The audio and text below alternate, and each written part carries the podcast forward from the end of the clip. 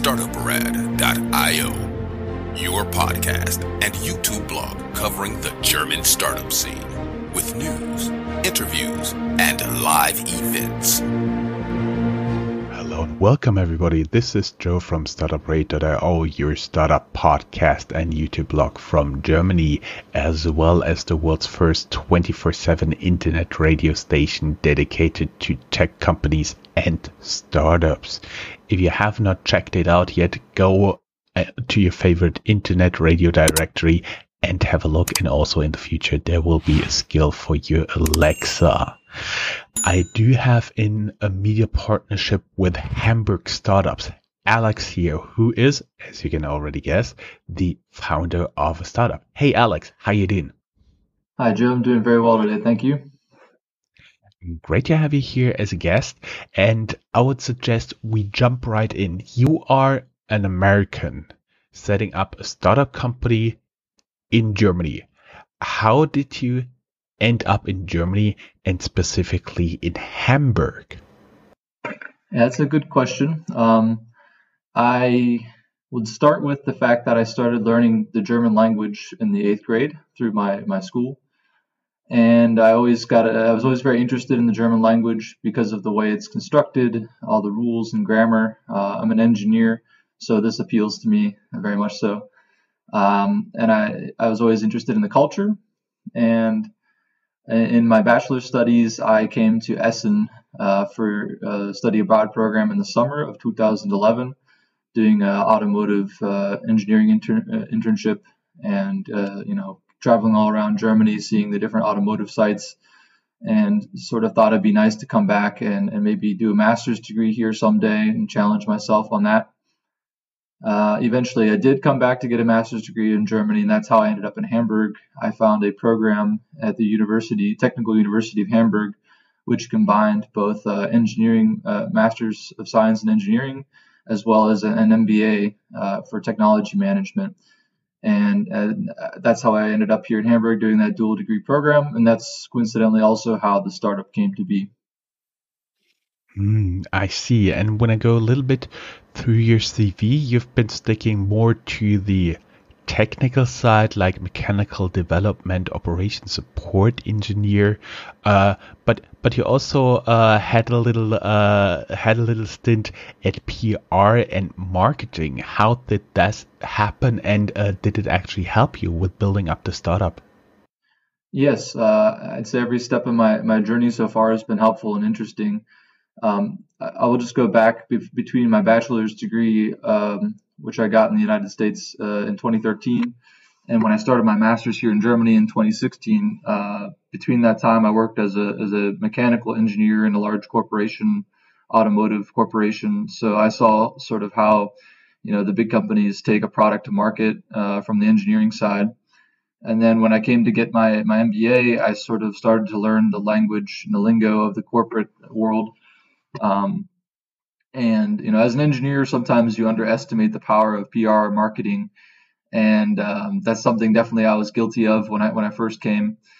But uh, working that PR job sort of helped me see the you know the magic behind it and, the, the importance of PR marketing to a business, and that was a really good experience and really got me out of my usual um, skill set, uh, and I learned quite a bit during that time did you deal with like general PR, like uh, twisting interviews, setting up uh, venues, getting contact to um, journalists, or did you work with like the more technical part of marketing, like optimizing websites, Google AdWords, um, advertisement, like performance marketing, stuff like that? Yeah, it's a lot more on the on the back end, I would say, um, working to optimize the message. Uh, specifically, uh, due to my, my language uh, skills in, in, in, being a native English speaker, I, I helped revamp the website uh, on the English side to, to improve it. But I also spent a lot of time making different marketing videos um, and, and, producing that sort of stuff on, on, the back end. And of course, seeing the results of it on, on the front end, but being less sort of involved on, on the customer facing side. Well, that, uh, that's not uh, that's not too big of a disadvantage because I do believe, especially in the technical marketing like AdWords, uh, search engine optimization, and stuff like this, um, you, it always pays off to be very deep into technical details, at least in the first stage, so you get to understand what is actually going on there. And how did you make the jump?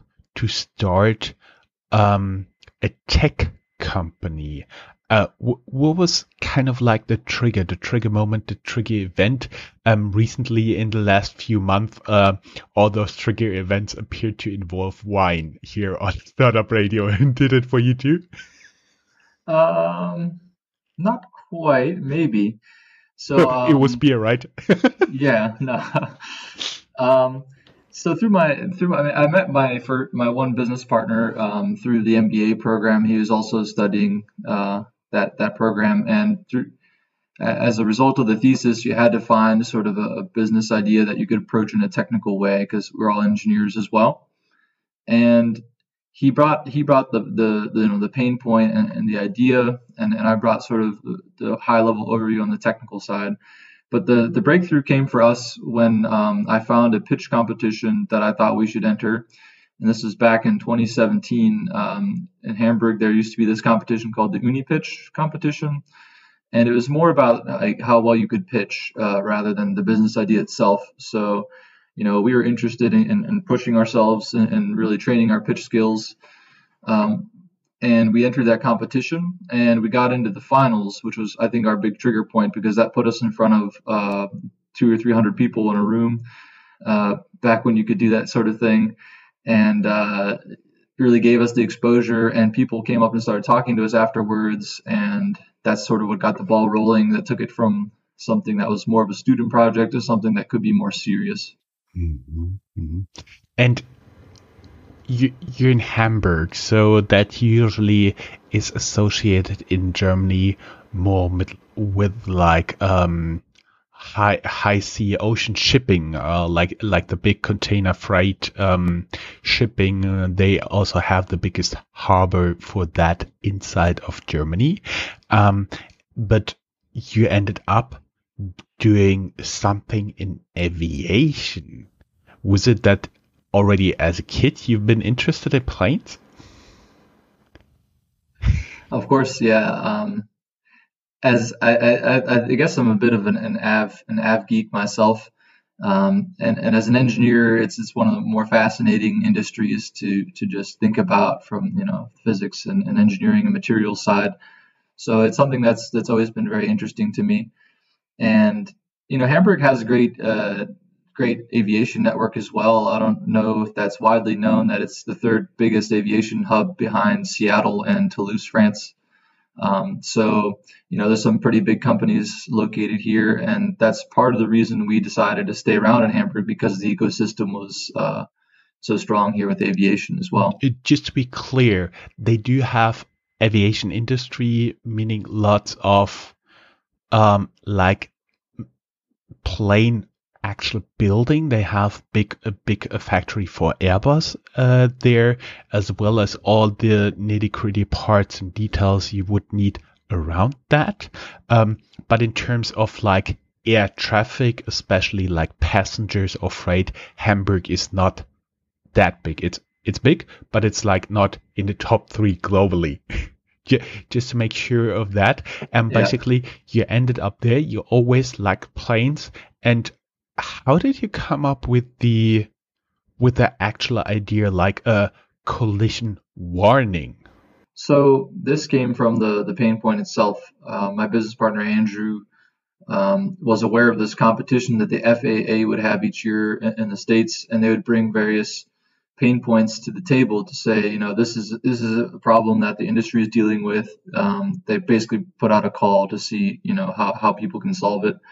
And this pain point of uh, colliding aircraft with, with hangars or with other aircraft while they're being moved or towed on the ground was one of the pain points, I believe, back in 2017. And so he saw that, and and um, we sort of looked at it like that's sort of is sort of a silly thing that you have these you know 300 million dollar aircraft sometimes that that you somehow just bump into a building and you know we, we, the automotive industry has solved this problem already there's little parking systems that beep at you. So uh, why can't you know why can't the aviation industry have something similar? And, and that's sort of how we came about the, the pain point. Let us put this a little bit into perspective.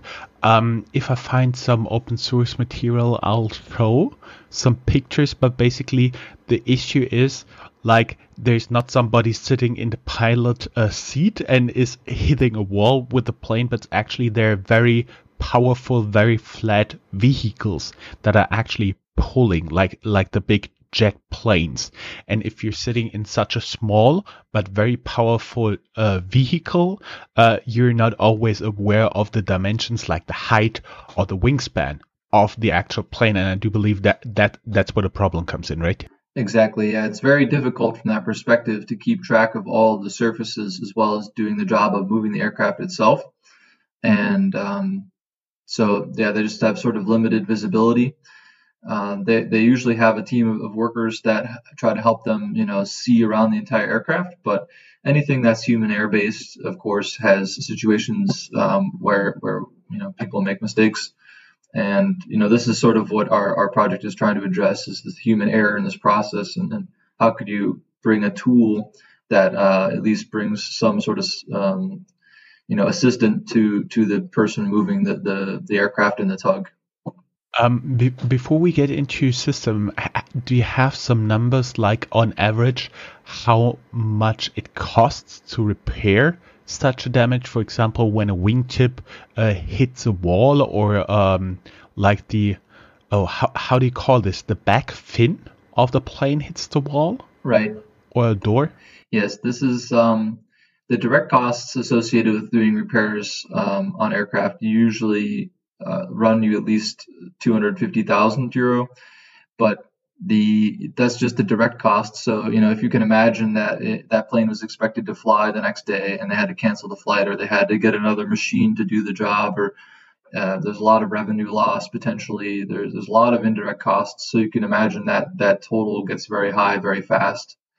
And we found actually statistically this is something that happens one to two times a month uh, in operations and um, you know, there's many thousands of movements going on every day. Um, just one airline could do, for example, 14,000 movements in a year just on maintenance alone. So there's a lot of moves going on in the background uh, that you don't necessarily see as a, as a passenger. Okay, and so now let's imagine you are, by the way, I would love to do this, sitting in this very powerful vehicle and you're towing something like a a380 Airbus. Uh, how would your system, like from the perspective of a driver, now help this driver not to clip uh, a wall or a corner or something like this, or another, uh, even worst case, another plane who's standing there and waiting? Right.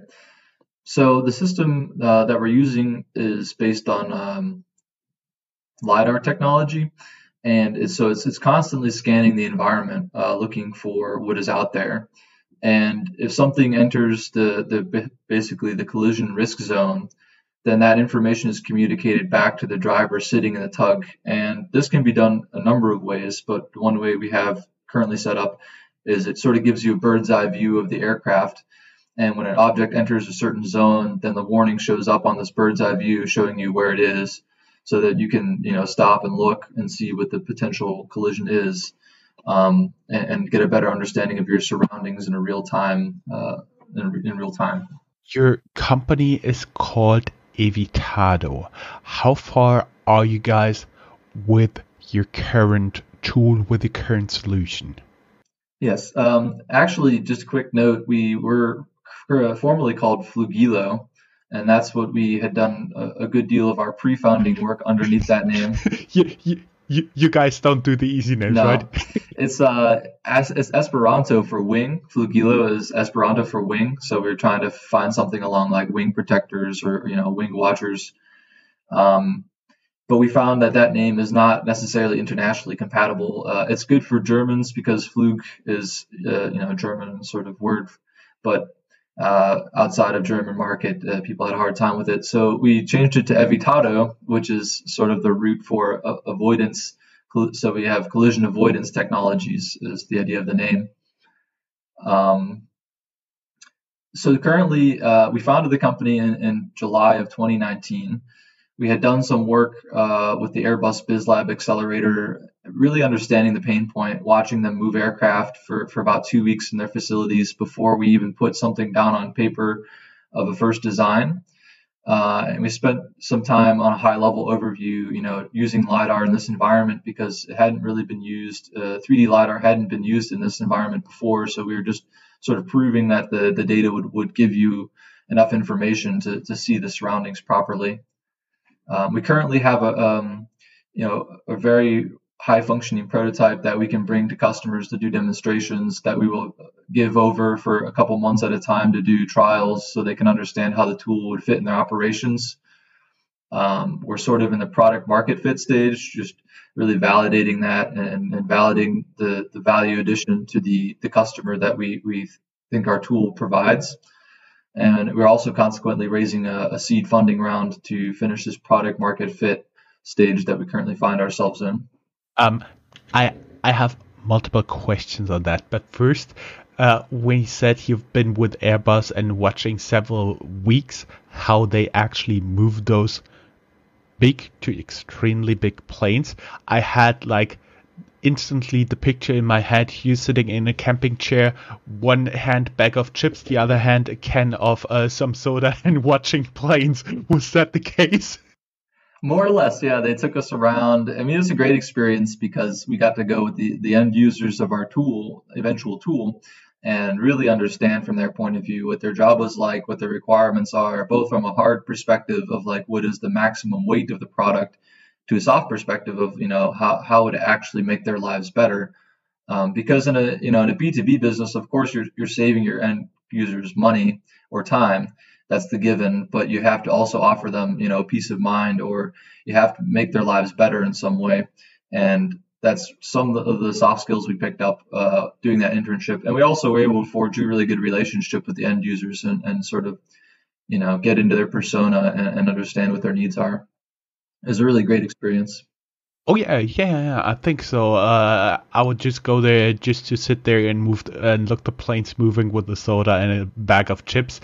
But um, you, you're talking about lidar and your pro- product. How far does it go? Is it like only the lidar sensors? Is it software behind it? Will it be eventually like like a monitor, like like a flat screen in the, in the in the tow vehicle itself? Yeah, so currently the system wirelessly communicates to like a, a tablet, and, and, the tablet is the user interface that sits with the tug driver uh, and does that in real time.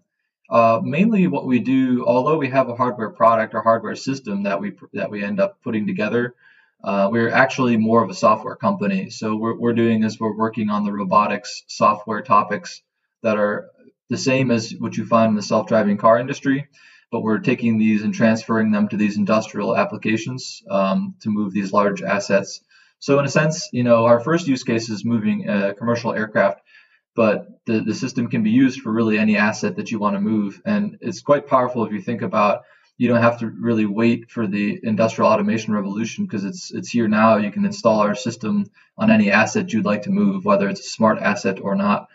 Um, so that's sort of the the overall vision of, of our company uh, and more why we see ourselves as a software provider than, than the hardware uh, provider.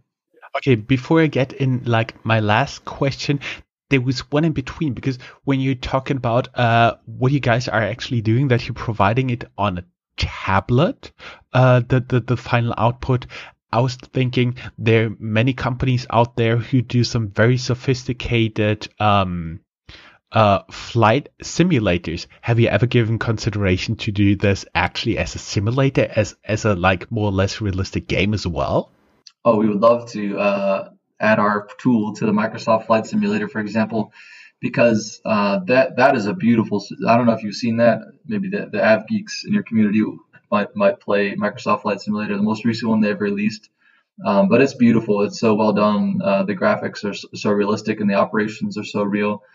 Um, so yeah, we, we've we've been trying to reach out and get our tool onto simulators like that, and we do use on, on the back end in our own uh, you know development process. We use a lot of simulations as well. So it's definitely something we could we could get into. Admittedly, I do have a relative who is a licensed pilot, so he uh, flies around tourists in the usual uh, regular scheduled flights to like North Africa and Eastern Europe and uh, parts of the Middle East. So he's a full pilot, and he also has all the gear uh, you would need for the flight simulator at home. So I know a few people who really are into this stuff, and actually they're professionals doing that. Um, the last question you you've been talking about seed round. Um, how much are you looking at, like in terms of raising total money, and when will it? When are you looking to close it? I assume um, the current situation with Corona kind of extended your time horizon when you when you're looking to close this round. Yes, uh, the the COVID situation has been quite interesting for us. It's given us a first a firsthand uh, lesson on, on, how to manage a little crisis. Um, obviously, the the commercial aerospace industry was pretty well impacted by this uh, the pandemic, and that's challenged uh, you know the validation of the business model, um, especially last year. What we have been seeing this year is that uh, the, the market is picking up again, and a lot of interest has come back to the table. Um, it's not the market argumentation is not so critical for us right now because you know we don't need the whole market to pick up. We just need one or two initial you know paying customers to say yes and to trial our product and to use it in their operations. So I think by the time it's it's we're ready to scale and, and enter the market in force, that the commercial aviation market will pick up um, for us in, in, a good way. And, and, I'm hoping the baby boomers all get vaccinated and, and restart the, the travel industry, uh, as I'm sure many people in the aviation industry are hoping. Um, for, for for me personal uh, personally, it's it. I, I'm not a roadblock in that. I would love to travel again. Basically, since Corona, my uh my uh horizon has been limited to my apartment since I'm working from home, getting around like grocery shopping and drive to my mother's place. That's about it. No more. Um, and uh, but but I totally uh see that it makes sense, your business, your tool, and also when you survived Corona, it shows the validity of the team as well as the approach to external investors. And everybody who would like to learn more, they can go down here in the show notes and reach out to you directly via the company website or your LinkedIn profile. Yeah, that's right. Um, that was one of the biggest lessons for us this year is the team, you know, sticking together through a crisis. Uh, helping each other out. And we, you know, we were really happy with the team we, we've built up and, and we're looking forward to continuing this project. Um, you know, we've also taken the time to look into other industries and, and to reach out to other pain points. Um, but you know, through the continued support of our partners in the aerospace industry, we've sort of stuck with it, and we think it'll turn around pretty pretty soon here for us. Um, that being said, just to answer your questions about the seed round, we are looking for 750,000 euro. We think this will give us around 18 months of runway time to finish this uh, product market fit and get gather as much interest on the market and also allow the market to recover a little bit uh, to be ready to raise a larger round to, to do the scaling and, and entry to market um, in force. And we'd like to close this round by, you know, basically the end of end of quarter two. Uh, would be ideal for us. And yeah, we're very happy to, to, to, talk to, to any investors or anyone out there who's interested in learning more about our, our project. Um, we're a very approachable group. Just out of your gut feeling, when do you guess or estimate that commercial aviation will be back at pre-corona levels. We shared uh, just a few weeks back the interview with uh, the executive of a travel tech startup, and he said 2024 it will be back to pre-corona levels. Do you also have like such a dark outlook on the aviation industry, or do you think like 2022 it will all be back to normal and we see a new boom? Yeah, that's a tricky question. Um, you know, 2019 was pretty much the best, one of the best years in aviation, uh, commercial aviation history. So, you know, that's that's a tough, uh, that's a high bar to reach. when we reach that level again, I'm not sure. Um, specifically for, for our project, actually air traffic and, and, the number of movements don't correlate one to one. So um, we have a little bit of protection from, from the market in that way. I would say, based on my, my estimate, I think the, the market would recover, you know, a decent amount by by mid 2023, and I, I, think as soon as as soon as it's able to recover, people will be out there, and, and, airlines will be pushing hard, and I think things will bounce back relatively quickly once once things become safe to do so. I think everyone's sort of itching to, to travel or to, to go places or to do to do business, and, and I think that the air air traffic will recover really quickly. Thank you very much for being an interview guest here. Thank you very much for the insights and looking forward to have you back in some time. Yeah, thank you very much for having me today, Joe. I appreciate it. That's all, folks. You're Find welcome. more news, thank you. streams, Bye-bye. events, Bye. and interviews at www.startuprad.io. Remember, sharing is caring.